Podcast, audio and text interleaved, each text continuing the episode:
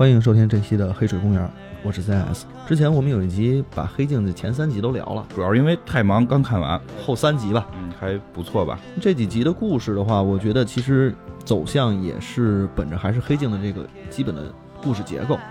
充满了这个悬疑、反转，然后以及一些讽刺，这些东西我觉得还都保留了。嗯，包括这个故事的剧情，其实进展的时间上面，它还铺垫的也是挺长的。这后几集基本上都是在一个小时左右，而且包括最后一集好像一个小时多。九十分钟吧，差不多。最后一集相当于一个电影。我觉得反正《黑镜》本身每一每集都可以当成一个小的电影来看，这个也是本身英剧的一个特色吧。你把它当成电影看是完全没问题的。后边这几集我们一集一集来讲吧。我们先去说说这第四集，我就先来给大家介绍一下吧。第四集呢，嗯，这里边也讲了一个新的网盘的应用方法。刚才我们在聊，就现在有很多的这种网盘嘛，它这里边也是把意识其实回传到了一个新的网络里边。其实，在讲一个生命延续的故事。这一集我觉得上来剧情有点墨迹，因为至少看到一半的时候完全不知道在说什么。因为看到一半的时候一直在讲述在七十年代一个呃斯文的眼镜女看跟这个一个奔放的黑妞两个人相遇，然后发现这个自己内心深处藏有的这种。同性挚爱的情节，然后去去两个人就开始有了一夜情，然后后来这个黑妞又消失等等，就前面一直在墨迹的是讲这些，至少是一半的时间是在讲这个，然后呢，直到这个黑妞在一夜情之后消失，剧情才开始有了推进，就他就找就就满处去找他嘛，然后在一个酒吧里就说的那个就之前那女的去哪儿什么的，然后突然有人跟他说，因为是在七十年代七十年代吧八十年代。七八十年代吧，然后就突然有一个人说说你可以去九十年代看看，然后这个时候你才发现好像这是个科幻片，因为看看至少前边一半的时候，你以为它就是一个这种文艺的这种那个同性之爱的片子啊。当然，说实话，这个片子并不是讨论这个同性的这个话题，因为虽然是美国买了版权什么，就美国给投资，它还基本故事剧情还是发生在英国。对于英国那个国家，就这个根本就是不是事儿，对吧？那个就是他们如果没有这些事儿才奇怪呢嘛。所以就是很很平淡，呃，主就主要就是讲后来他可以发现可以穿越，因为看到那时候其实很多人还不知道是什么意思呢，就很多人可能会觉得，因为包括我看的时候也会觉得，哇，这是要玩穿越嘛。然后再一镜头一转，就是什么九十年代，然后九十年代没找着，说要不然你去二零零零年看看。然后把镜头一转，还有我记得还有谍影重重的海报，就他又又到了一个新的时代，结果发现他们是可以在各个时代里边去穿越的。然后他最后是在一个新时代找到了这个黑人的妹子，然后两个人这个就两个人就开始嘚吧嘚吧，然后这个黑人妹子会透露一个消息，就是说我几个月之后，反正我我就我就不在了什么的，就这么个意思。然后呢，这个眼镜女好像也没听太懂，上来就是一个吻，然后两个人又继续滚床单，然后滚完之后，两个人就开始就聊自己之前的这个。经历嘛，然后后就是就是这个黑人女的就说，反正自己之前有老公什么的，最后是跳出来了，就是从这个这个戏里突然就跳出来给你解释了这是个什么事儿，就说实际上这些人是被接入了一个电脑里，他们都是生活在现代或者说未来的时代的人，然后他们是可以进入某一个被电脑塑造的这么一个时间里边，就等于等于就是一个网游，一个这个最高科技的 VR，直接直接接大脑的这么一个。一一个网络游戏，他们可以在这种网络游戏里边去去玩，包括里边也提到了有痛感什么的，就是你可以把痛感调低，然后你在游戏里边不会受伤等等，是这么一个故事。因为到最后结尾的时候是在说一个什么事儿呢？就是这个眼镜女她的真实身份，因为后来这个现实生活中这个黑人去找她了，这个黑人女的先揭露了她身份，黑人女的是一个已经患有癌症的一个黑人老太太，她已经据据说只能再活三个月就要死了，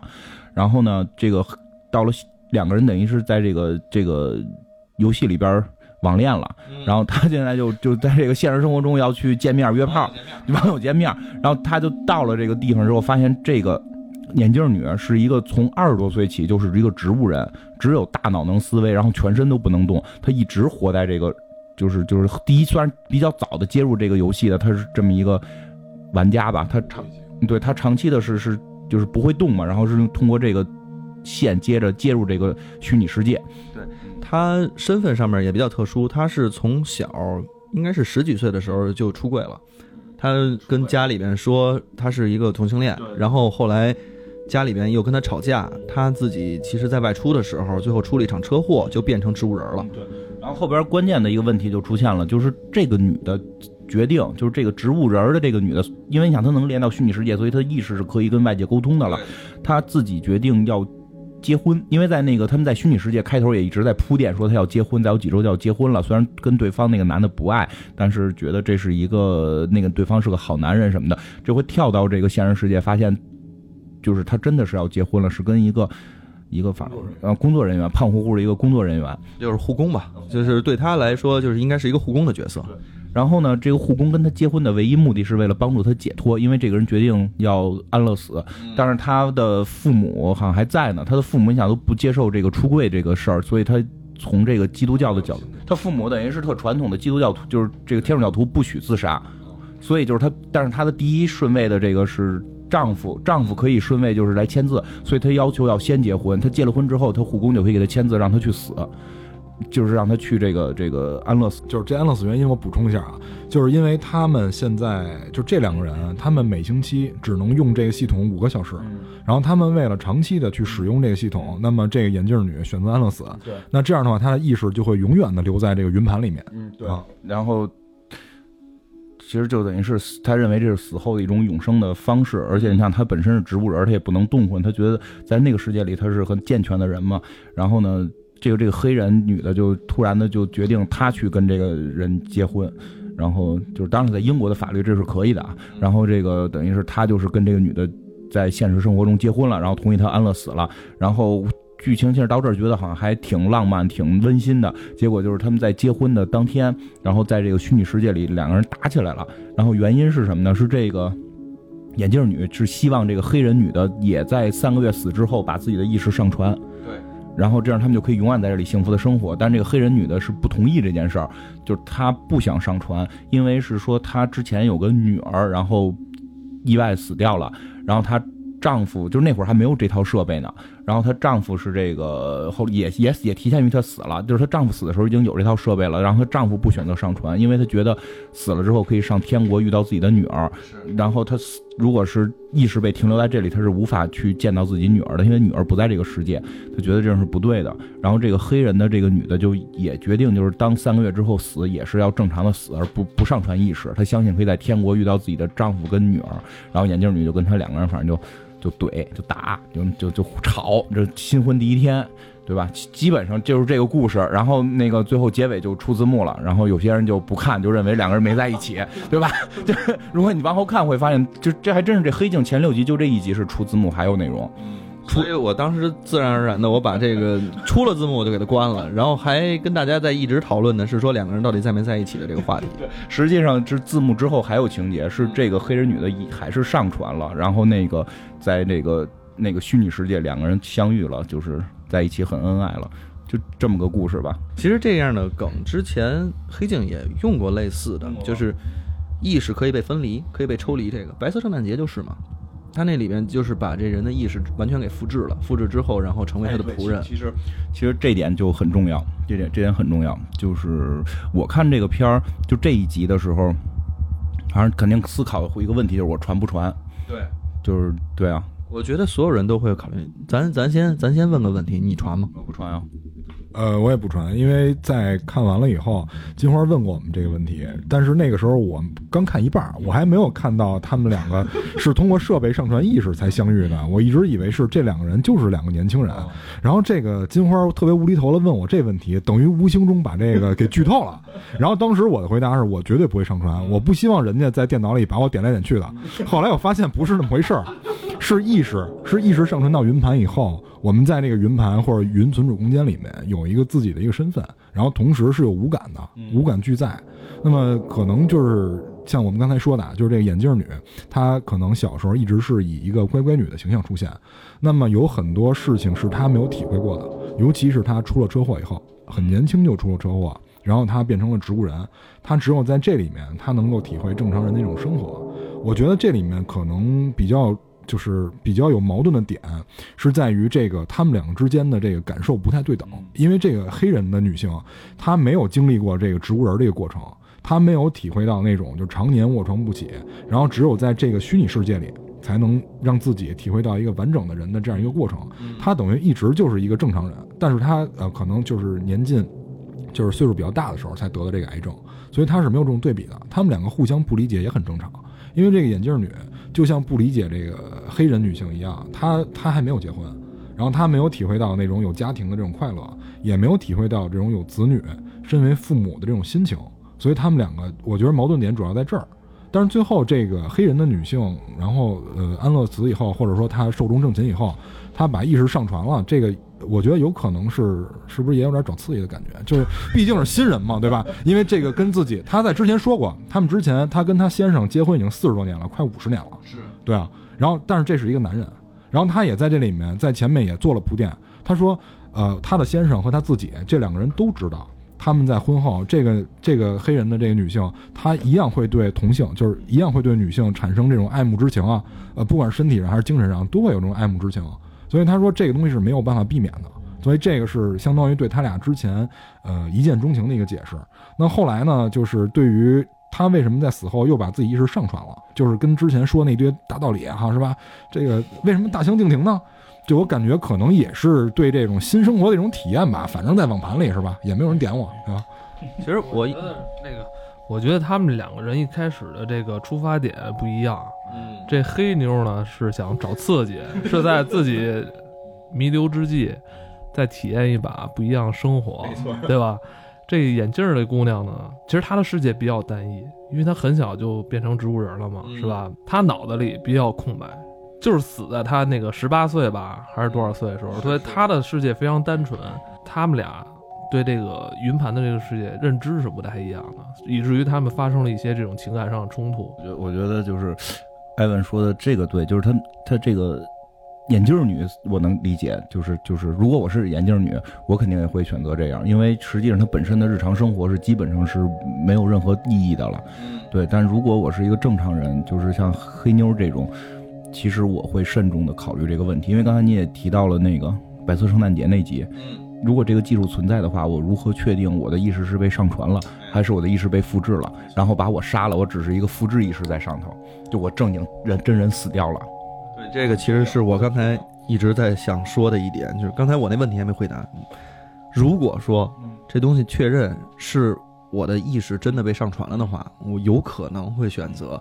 留在那个地方。但是我想说的就是，你怎么知道这件事儿它就是你的意识上传了，而不是说。被 copy 了一个，对啊，因为白色圣诞节那集已经很明确的提到了意识可以复制，如果意识可以上传，意识一定可以复制。你怎么确定是就是我我无法确定我摁了 Ctrl X 之后是不是等于 Ctrl C 加 Ctrl V 再 Shift Delete 是对吧？就你看快 快捷键非常的熟练嘛，因为设计师出身，确实是这样。我怎么确定他们不是把我的真人杀了？就是如果你们看了《西部世界》之后，你再去回味这一集的话，你能就是说。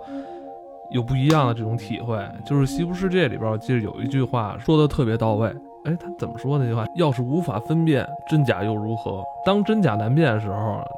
呃，你是不是仿生人已经不重要了。呃，你要进入他这个剧情里去想他的这个世界观。《西部世界》里边好多就是现实中人去那个世界模拟世界去玩的时候，他会发现说，原来我现实中那个世界。才是我伪装出来的。我在这个世界里边，反而我我是在做我自己，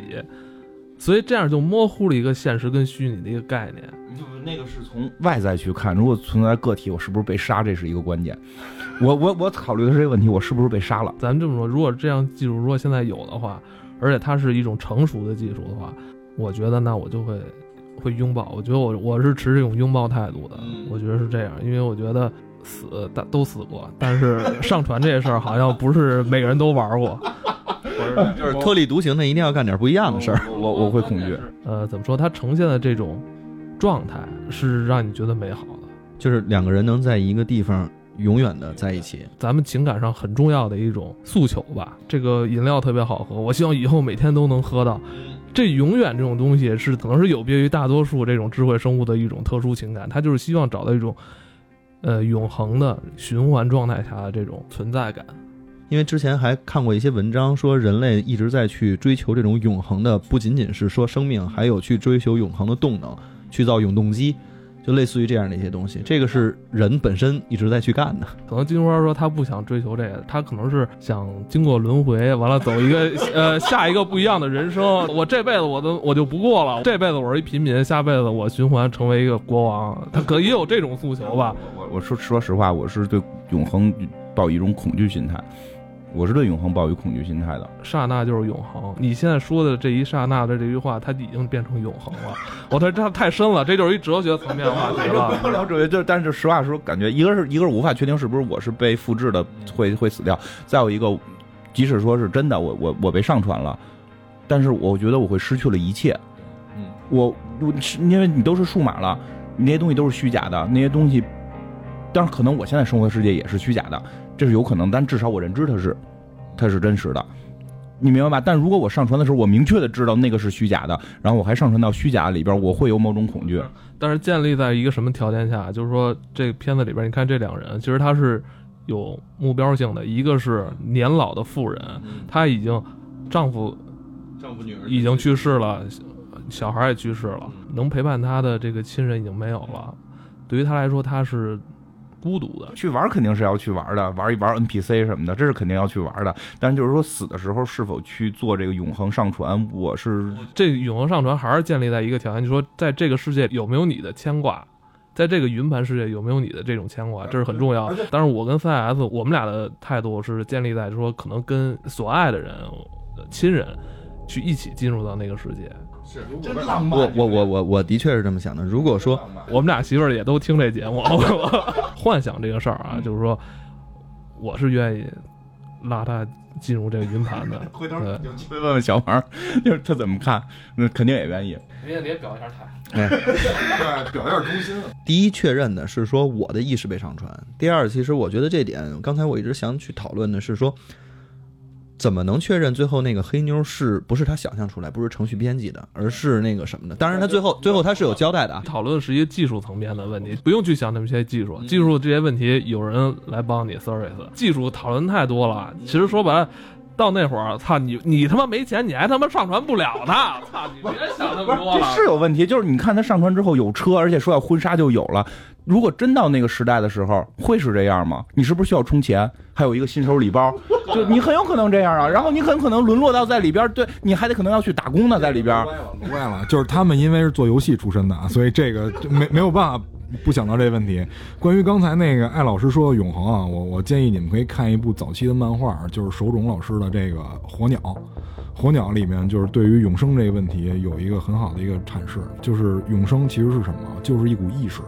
它上传的这里，在这个片子里面上传的其实也是一个意识嘛，因为在火鸟里面，他让主人公变成了永生以后，这个主人公他的身体会腐烂掉，但是他为什么还能看到这个世界，还能感受到这个世界，就是靠意识，他最后是无形的这个人，太可怕了，对。他是靠意识。咱们那道教里边好像是不是修仙也是最后修的是这个是吧？就是肉体都已经不重要了。不是不是不是不是，这我懂。一般的是这样，高级的不是，高级的不是像二郎神这样，那是肉身肉身成圣。真的，二郎神李靖这都是肉身成圣。就弱一点的是一魂成圣，就是还是得修肉，你明白吗？所以在这个片子里呢，就是这两个人，就像刚才艾老师说的，他们目的不一样，其实就是一个萌新碰到老司机。啊，就是这么一个，然后找到了自己另一半。当然，就是现实生活中，我们也有很多人另一半生活在这个云盘里啊。当然，随着最近这云盘可能会被关掉。我觉得啊就是这个话题咱都扯的有点远，其实跟这剧已经没什么关系。但我觉得特别有意思是在哪儿？就是这第四集啊，它这个概念比较有意思。这他把以前黑镜玩过的一些套路又更新了一下。它赋予了很多呃美好情感在里边。咱们之前看的《黑镜》里边，之前都太残酷了，揭露的都是人心里边偏恶的东西。这一集里边可能把爱的主题在这个里边又重新演绎了一下。但是我操，我这两天我他妈看《西部世界》，看完之后越看越的越觉得。这个东西感觉离自己越来越近，隐藏在你内心深处的劣根性，在这个虚拟世界里边被无限放大。因为你是没有约束的嘛，你在那块儿是没有约束的，就就是进入了那样一个空间之后，你自己心里面原来有的那点小沟小坎儿全都迈过去了，你就想干嘛干嘛，挺可怕的。我也思考，绝对的民主自由是不是真的是对的？之前我们节目里经常会聊到这个问题，就所谓的某种所谓的西方民主，真的不一定合适。就是其实他们有时候会导导致到民粹主义，其实挺可怕的。下一个故事吧，这个故事再总结一下，的的确确像艾文老师说的，对对，别他妈了，别了，下一个老师了。不是，咱们已经进入贻笑大方的那个感觉了。第五集了是吧？嗯呃，第五集，呃，一带而过吧。我这刚才想说，我们就是偶尔之间不小心瞥了一眼第五集。第五集你们肯定不想让我讲的啊，是吧？第五集这个故事呢，回到了这个黑镜以往的黑的套路来来，上。我讲吧，我讲比较安全。我这种我这种三观比较正、政治觉悟比较高的人讲这比较。不小心看到我我是带着批判的眼光好好看的，就这讲的一个就是欧洲难民的问题嘛，就是现在他们难民潮比较重嘛，就是故事一上来，反正就是说，呃，一个军队嘛，然后欧洲军队接到通知说有蟑螂，当然这蟑螂就咱们现在就可以说不是真的蟑螂，是某种怪物，然后他们就就是一帮军人就去了，然后在这个期间会解释他们现在已经是进入一种新的这个战斗的这种装备了，这个是直接在视网膜上面可以投放这个这个影像，它就是瞄准什么的都可以更准。然后那个长官给他们下达什么任务的时候，就不用拿任何设备，眼睛里在视网膜上直接就可以看到这个地图啊，然后看到各种的这种坐标啊什么的，就非常先进。当然眼睛会白一下，他那个片里有展示眼睛会白一下。然后他们就是去了一村，村里有说这个。怪兽吧，就是怪兽给我们村儿打了，这怪兽可能在哪儿哪儿哪儿，然后很多人就就就就是说可能是谁谁保护他，所以很多人不理解为什么人还会要保保护怪兽嘛，对吧？然后他们就去了一个村儿里边，一个就是老头儿老大爷跟老大爷讲，就说你你你应该把怪兽交出来什么的。然后呢，那个同时这个军队的人就去四处的就去找这些怪兽，最后在屋子里边发现几个怪兽，反正穿着人衣服，然后脸长得就跟僵尸似的，就是。我觉得这集从拍摄上讲很好，因为他这个玩的这个从影视角度讲，悬念做的还不错。因为开始会给我带向一些歧途，然后让我会考虑很多问题，结果发现不是这样，而并不是说一上来不告诉你谁是这个怪兽，这怪兽就一直藏着摸着没有，很快怪兽就出来，穿着人衣服，你直观感受是僵尸。对，就感觉是之前布拉德皮特的那个僵尸大僵尸世界的那种感觉。直直观感受是僵尸，然后这个军人就拿枪突突突突他们，然后打死了一个，后来有另外一个是肉搏拿刀给囊死的，然后这个这个拿刀囊死的这个人在临死前掉了一个跟这个是跟这个神秘博士里边音速起子似的一个东西，就闪着光，然后这个当兵的这个是个。第一天去打仗的这么一个新兵，他杀俩应该算很厉害了啊！他拿这个玩意儿玩，不知道怎么着，啪照着自己眼睛来了一下，然后是那个临死时候，是这个被杀的蟑螂临死的时候用这个手电筒照了他一下没有，他自己自己照的，是他自己照的，就是开始要照没照着，开始要照他没照着，后来他他囊死了，后来拿下来自己还玩儿，就给自个儿照了一下，也他妈够作的。这 智商属于不在线吧？人家就是他已经打死两个了，很很自信嘛，不不怕你这用就那么一小玩那种小玩意儿，就是闪光，就是一绿灯闪嘛，然后闪了一下，然后这个故事就开始有变化了，就发现他的那个视网膜因为就会啪啪闪，对吧？经常会出现一些异样。然后呢，其实到这块我基本能想明白了，不是僵尸，因为看到那个他拿刀攮人的时候，我还在想，就是互相喷血，丫都已经被弄成这样了，为什么不进行消毒？啊，没有感染这个情节，所以会让我就开始产生一些想法嘛，就很奇怪，这些到到底是不是僵尸？然后结果后来视网膜发生变化之后，然后他啊，对他们很厉害，就是可以晚上做春梦，而且就是对，这很厉害，因为他视网膜投放的嘛。然后那个后来去那个，因为我觉得。就也别乐，这是一些细节对人性的描写的细节，就是做的特别到位。就是他这个视网膜出问题之后，去找人去找心理医生咨询看嘛，心理医生给他砰砰砰摁了几下，就说你晚上好好做个梦，然后再晚上就是他媳妇儿变成好几个了，一个可以弄着，一个可以弄着那儿，就就就就是你这就是他挖掘人性挖掘的非常的到位，就是这男的应该是算很忠贞，很喜欢他媳妇儿，因为梦见都是他媳妇儿，但是他梦见好几个自己的媳妇儿，然后对吧？这是这样，然后看的时候打打打大黑块儿。打着大黑块，我看那我我看那版不打，是吗？你要是把那个没有黑块的发给我，你把那个没有黑块的发给我，我看着有黑块儿的。你看什么在线版？啊，对啊。然后那个，哎，你们都看了是吧？然后。然后那个，然后这个掉哪儿了？然后结果第二天就依然发现就还是不好使，但是军队没有发现，实际它的实际上是它的视网膜系统被那个仪器给影响了。这个时候故事就发展到一个高潮，就是他第二天他们再去打这个所谓的蟑螂，就是怪兽的时候，他看到的不是怪兽了，是普通人。但是他的他的朋友看到，就是他的战友看到还是怪兽，就那会儿应该已经是人，我觉得就是应该都已经能看明白这这场戏了，就是那个视网膜是让他看起来那些普通的人类是坏人，是僵尸，然后后边会去讲述为什么，包括说这个就是。那那那些人就讲什么做了这个基因的这个这个筛查，就是这些人属于劣等基因，他们里边带着很多隐性疾病，如果他们继续繁殖的话，人类可能会走向灭亡，所以就是要强行杀他们。但是这个当士兵看到跟自己长得一样的人杀的时候，会有很强的这种心理。这个创伤的，包括讲到说一战的时候基本都是放空枪，二战的时候还这个这个开枪率才百分之十几，然后到那个包括什么海湾战争之后，人都会有这种海湾战争疾病什么的嘛，这这这种心理心理影响嘛，所以就后来最后发展出这么一套系统，就完全让他看到的都是假的，他看到他认为杀的就是妖怪，所以他不会有这种伤心，对，然后后来就后边的剧情就其实到这时候也就才一半多一点，后边还有个剧情也很反转，就是这黑人。回来之后被关紧闭室了，然后这个心理医生来找他了，就说的这个我们的错，因为我们这个没发现你这个玩意儿坏了，因为是那个就是那堆蟑螂他们用那个什么什么东西反向去做了一个设备，可以破坏我们这个视网膜。这个装备，然后现在可以给你修好，然后你你就可以，然后同时可以抹去你的记忆，然后这个时候这个人就急了，就说的我不想失去这段记忆，以及你这件事极其不人道。对吧？然后就特别亢奋，然后最后这个心理医生就说说这是你之前同意的，他说不可能，给他看了一视频，就是他当年是知道他入入伍的时候是知道他看到的坏人是人类，然后以及他们看起来是大妖怪，然后他同意了，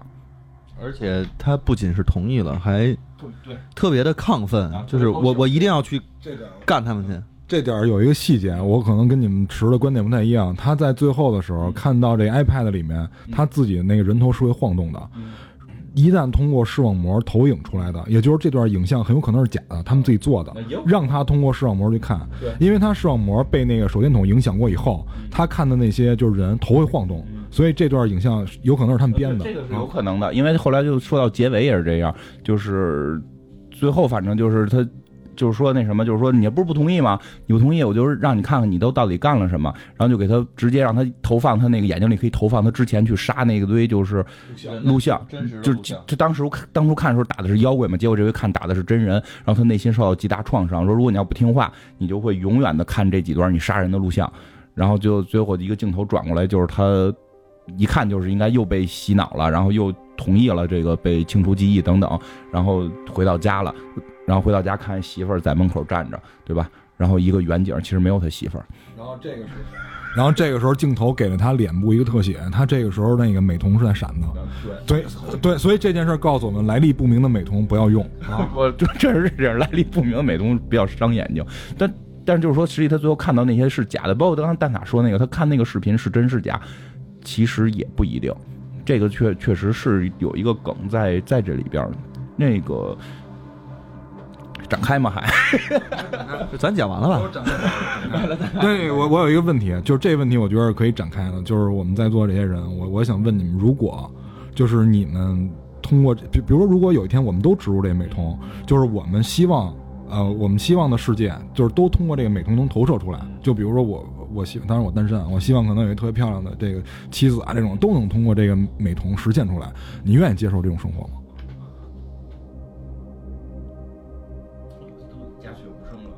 那个是这样，就是可控就可以，我可以拿它当 VR 的成人游戏玩，但但是但是但是就是，嗯，这样很矛盾。如果说出生的时候，就是因为我看这片的时候，确实也想过这问题，就是那个士兵如果没有被破坏，其实他是不是会活得算更幸福？对，我觉得如果不被破坏的话，他是在坚持着自己的心里的那个正义，对，而且他这个人本身挺还挺正直的。所以的话，我觉得并没有什么特别大的伤害，但是这背后的事情的的确确是一件比较黑的一件事情。对，所以这个就是有一个观点，就是现在就是一般人啊，他都希望听见，就是他都希望听见自己希望那个声音，或者说那个接受那样的一个景象，那样的生活。比如说那个你们从小就听人说啊，马都跟树上，然后突然有一天你你看见马在地上跑，你估计够呛能相信，那得对吧？得问爸爸为什么马在树上？像你刚才问我问的是什么？你是带不带你带不带是吧？呃，我选择带。你如果选择不带，你有可能也是被另外一种假象去安排。其实这都是一种安排。你要想到这其实是一种安排。你看到什么，你选择不选择，其实意义不大。你你可你 你可能你不带这个什么视网膜什么那美瞳，你可能是过的另外一种生活，但那种生活同样也会被安排。就是带别的。对，有可能会带别的。其实我觉得是这样，我觉得关键问题是这些东西出来，包括刚才讲那集，包括现在这样这集，会有一个问题：我怎么确定我现在不是带着美瞳？我怎么确定我现在不是生活在网？骇客帝国，你像这样的经典之作里边，其实都是在给我们讲述一个事实，就是你现在所看的东西未必是事实，你觉得是事实的东西也有可能是假象，但是你觉得是假象的东西，有可能就是切身的事实。作为一个平民来说，探求不了真相的时候，那你就选择一个相对安全、美好的你看到的现实，对吧？想那些乱七八糟的事儿，你不要去讨论，你就是看到你觉得哇，这看到都是呃漂亮的东西、漂亮人，完了觉得这样生活特别安全，那就够了。真实的东西不一定是好的东西，有。我们其实，在网上看到这些姑娘们的照片，看到这些直播，我们还是挺欣然接受的，对吧？你我发现有些人现在就是我不理解啊，他看的东西觉得哇都是假的，那真给你真的看，你又觉得不好，对呀、对不对？这件事导致什么？就比如说那些用美颜手机拍照的人，他上传了，比如说他自己长这样，然后他自己通过修图，然后美颜上传完了以后，自己啊突然变美了。但是你你也得想一个问题，久而久之，他真觉得自己就这么好看，就是挺好的呀，我觉得挺好的呀。CS 跟艾文都是结婚的，这个单身的人很痛苦，单身的人很痛苦，你能理解吗？因为他真约会的时候会发现，我操，这这你也美颜啊，大家一起美，你美我美，大家美，多好啊！现实生活中主要是不好找。不是老说嘛，我们要让这个世界变得更美好啊！我觉我我我真的这个持的观点绝对跟艾文是一样的，就是如果说有一件事情能让我们感知到身边所有生活的东西是更加美好的，无论它是长得更漂亮了还是怎么样，我选择一定要去使用它。对，你就包括南方公园里边之前都讲过，其实你刚才说那个南方公园里边之前有一集就是。所有的人都在 P 图，就是他们那个班里面选谁是最漂亮的，谁是这个啦啦队队长，那个温迪就没被选上，只有温迪不只有温蒂自己不 P，结果他就变成了全班最受人不待见的那个，最不受人待见的。那个那个那个那集确实有点意思的是讲什么呀？就是真的有一个丑女孩自己 P 特漂亮，然后她就是在网上，然后点得到了特别多赞，然后成为了网红，然后明明比温蒂丑，但是。大家通过这种方式，就慢慢觉得这人好像是还挺漂亮，然后最后谁能泡上她，谁就是是最棒的男人。你们有这种顾虑啊？我猜想啊，你们这种顾虑来自于对这项技术的可靠性产生怀疑。你们担心在使用的时候会出现某些技术性的失误，继而导致对自己的这种伤害，是缺少安全感的。对对对一旦出问题，咱们可能接受不了那种落差。就是这个，我觉得在这里不存在这问题，因为我们讨论的是你是不是愿意接受，我们不是讨论它有没有故障，这个是两回事儿我。考虑的是故障，因为在我的想象中，就我们现在所生活的这个世界，其实也是这样的。嗯，对，因为我觉得可能有一天我死了，突然发现我醒了，然后实际上我可能就要给别人一直刷盘子去。据说，据说有这么一种理论，就是说我们现在都生活在一个这个，就是我们其实都是奴隶，但是这个系统已经运行了很好几千年，它相对稳定一点儿。我我我比较相信可靠一点的系统，但是你给我一个新系统，我可能会有点害怕，所以所以我是顾顾虑技术。就咱们这个世界，咱们四个人这个世界啊，可能是要出一个 bug。为什么呀？咱们四个人突然他妈那个鬼使神差的凑在一块儿去做这个节目，完了老深讨这些，老在深讨这些虚拟跟现实，然后老去探究这，老思考这些真相这事儿。我觉得这 他就尽量少说话，他就是怕被抓。现在 我更愿意把自己站在一个旁观者、这个嘉宾的角度去 去聊这个事儿，我不能太不太敢深入了。特别怕每天某一天睡醒，发现自己在一个水缸里，然后那种机器章鱼就过来，发现 bug bug bug，然后咔就给抓走，给扔掉。不是他哪天发现自己跑步能突突破九秒啊，对，也可能。艾文是这个，艾文一看就是这个触手系的，是吧？我觉得这个就是刚才咱们说那个那个第五集啊，第五集我觉得最让我感到落差很大的，就是在故事的结尾，他回到自己的家里，然后他看见自己的妻子来迎着他出来，但是这个时候给我们观众的这个视角是这个屋里是没有他的妻子的。那么在这里面，我想了若干种可能。第一种，他妻子有可能是都是被虚构出来的，这是第一个；第二个可能是他妻子有可能是蟑螂那部分人已经被人除掉了。那么就是为了这个军方，为了维维持他这种心情也好，还是他这种心智也好，为了就是嗯维稳吧，然后就是让他看到，让他看到这个屋里，让他看到这个屋里是还有他妻子的。他开始说只有军队的人移植这东西了，嗯对吧？真的就是他那片儿里那些村民没移植吗？那为什么那些村民也管那些东西叫蟑螂，也要杀那些东西呢？因为这个，呃，因为这个问题，就像我刚开始说的，他这里面片子里面是有解释的，就说所有的人，你部队的人都在防着他的时候，村民一定对他是有敌意的，因为部队是相对官方的一个组织。啊你不会觉得其实可能村民也被移植了吗？我我一直觉得村民是被移植的，就就是，但是片儿里边是蛋挞那种解释，就是说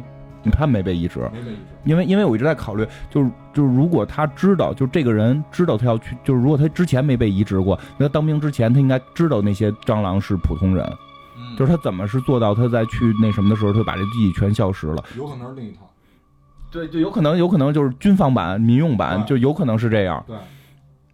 就像艾老师说的，艾老师刚才说他不戴美瞳，那么可能会戴别的，对吧？我们现在可能也戴着呢。就我们现在可能就是被一堆章鱼控制着。我我对现在生活非常满意啊，非常满意。我觉得我看到都是美好的东西，我也我不太去想 探求什么真相。你这样人最危险。他这个就是开拓地图里那个叛徒的那个思路嘛，就是是啊，就是我知道这块牛肉是假的，但我知道搁到我嘴里它是香的，这就够了。那个人的出现反而是把黑客帝国提升了一个档次。最后出卖情报的那个人，就是为什么我要去那个肮脏的真实世界？这个虚拟世界很美好。追求就是美好嘛，对不对？行行，咱们不再赞美了，咱们这个可以再进入下一个话题了。这个第六集杀人杀人蜜蜂，这这一集比较有意思，我们让蛋挞讲讲。这个第六集主要的，我认为第六集的主角啊是这个杀人蜂啊，大黄蜂啊，卡梅罗。在未来的某一天啊，地球上蜜蜂这个物种已经灭绝了，但是呢，有一个公司它已经做了替代产品，就是机械的蜜蜂。因为我之前好像有有一个老师跟我说过，如果呃蜜蜂都消亡的话，地球可能最多就扛半个月。因为它有很多植物的生长会停滞，它要通过蜜蜂去授粉，那么这看起来是一件非常美好的事儿。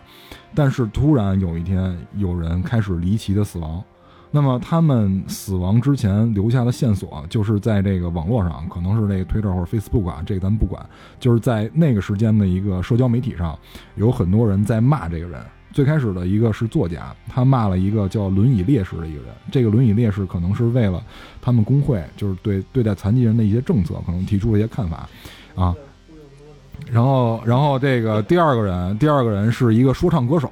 因为有一个小孩模仿他，他说这小孩做的不够好，然后去骂了他。然后这个时候，网络上就开始有有人去声讨他，同时加了这个标题啊，在他们那儿叫 tag，就是加了这个标签，就是说谁去死谁去死，把然后把他们的名字都放上。然后过了几天以后，他们这个他们是每天下午呃五点的时候还是几点？然后他们会总结一下这个结果，如果有人得到这个标签最多，那么这个人就会去死。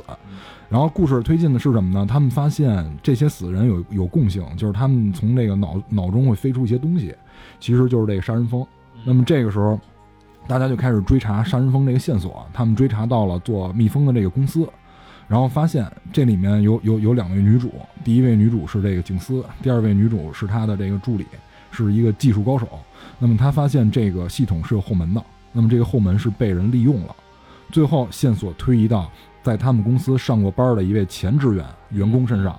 啊，那么这个后来他们又开始讲这个人为什么要做这件事儿，是因为跟这个就是他的前程序员跟他的室友，这个室友也是这个公司的一位成员，这个室友是一位女性，她对这个室友是有好感的。那么有一天，这个女性发错了一张照片，然后开始被这个网民声讨。那么她认为这些网络这个暴民非常的可恨，于是她把这个杀人蜂系统开发出来，就是破解了这个后门，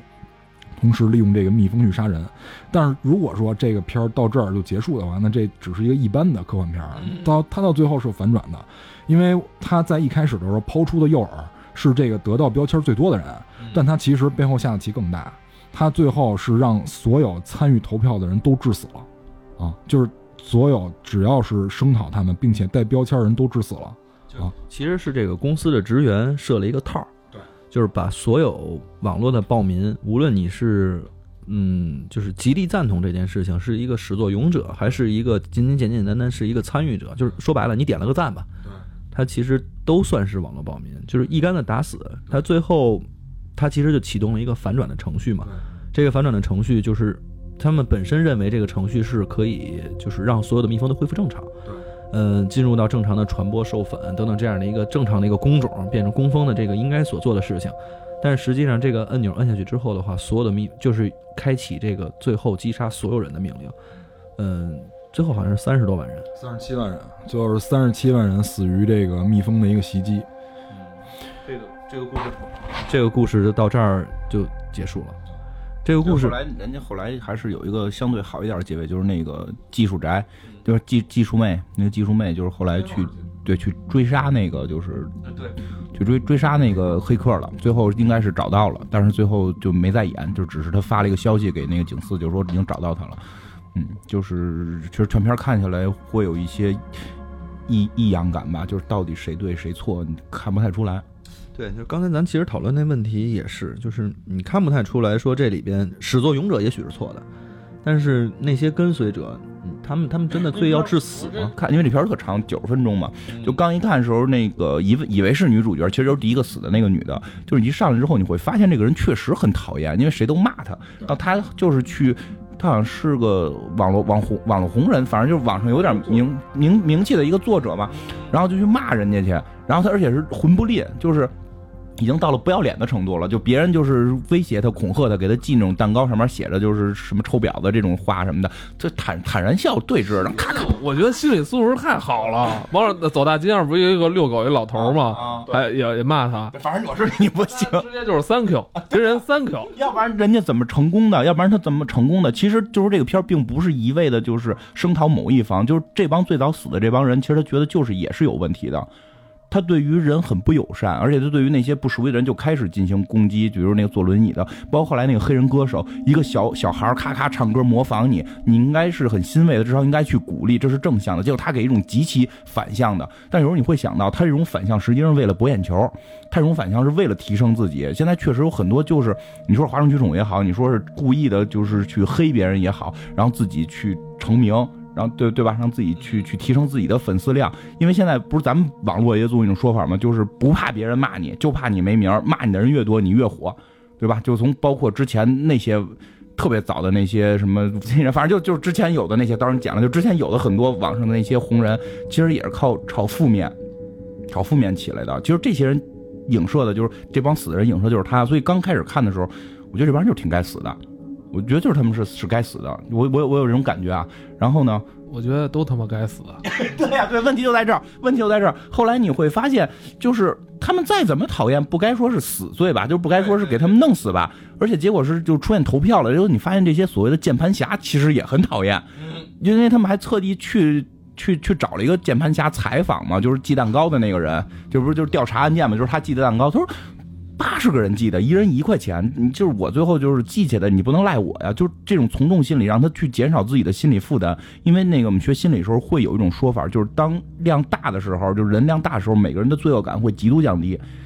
但是他们没听说过中国还有句古话，就有一种古的这种刑法制度叫连坐。不是，就是我们那会儿记得学叫什么叫破窗理论，就是说，如果你看到一面墙上面的窗户有几个是破的，你过一个月看这些窗户全都会破。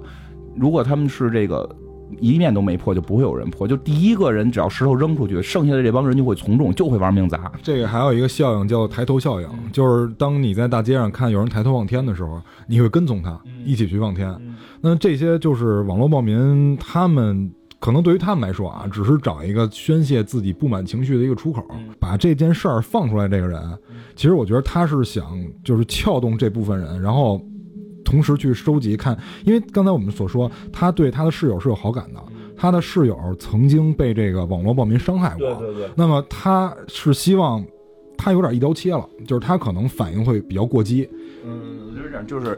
因为中间会就是就是会有一个人会出来，就是去记，就是他们就去把这个公司的每一个人都都来调查嘛。调查到其中的一个人的时候，就是说他是传错了一张照片，对吧？他传错了一张照片，导致了别人骂他，然后心灵受到极度的创伤，然后最后包括他割腕，就那个他手上那个割腕的疤痕，然后他的这个。这个室友给他救了，其实这个室友为此才开发的这个程序，就是你刚看到是这样，你看到这个女的，就是说自己割腕这件事儿，你会这会儿你就会跳出来发现，因为刚开始我说就是他们死的那些人其实是有问题的，但这时候你会又发现网络暴民也是有问题的，他们的这种从众、这种不不理智、这种就为了发泄也不去调查实际情况等等这些东西，他们也存在问题。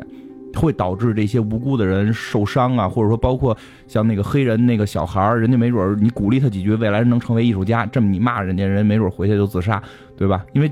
当时电视多少人的这种心心理创伤是很大的，你会发现他们键盘侠也是确实有问题，但是再往后推演的时候，你会发现其实那些键盘侠也是。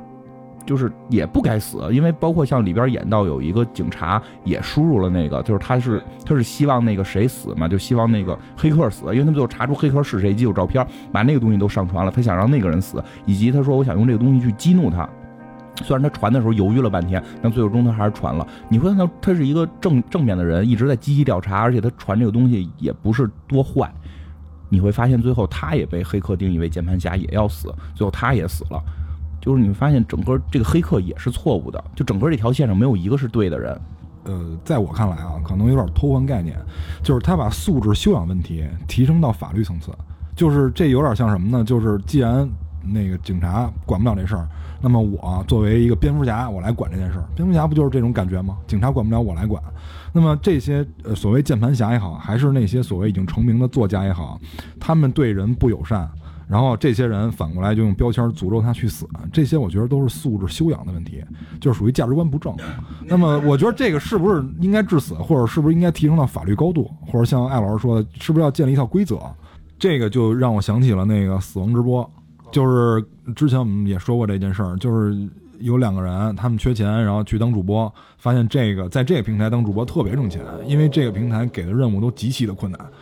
然后这些看客啊，全都是要充值的。因为你充完值以后，这个主播会按你的要求去做，比如他们会要求你把脸蒙上，然后去骑摩托车，然后时速一定要超过多少公里，一定要超速行驶，然后包括让人从悬崖上往下跳，都干一些极其危险的事儿。在这个片子的最后，他们要求这两个男主跟女主拿手枪互杀。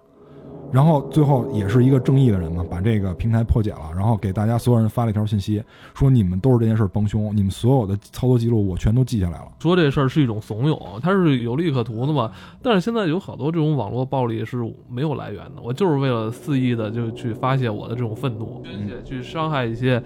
呃，无辜的人或跟他完全不相干的人，就是为了宣泄，就跟刚才你说的似的。你说网游那个，你那会儿还为钱呢，后来魔兽那些就杀小号的，就在荆棘谷刺杀小号，一个贼，对吧？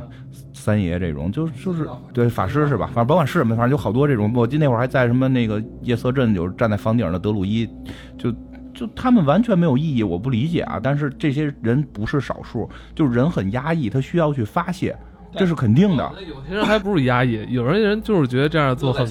乐在其中啊，就是快乐嘛。因因为因为你看，就是南方公园确实很厉害，这些都涉及到。就现在最新的南方公园演的就是这样，看到他爸就是说我我我去在那些什么残疾人脸上画一个鸡鸡的原因，高兴啊，我觉得很有意思呀，我快乐了，而且我不负责，我我不用负责呀，我我快乐了，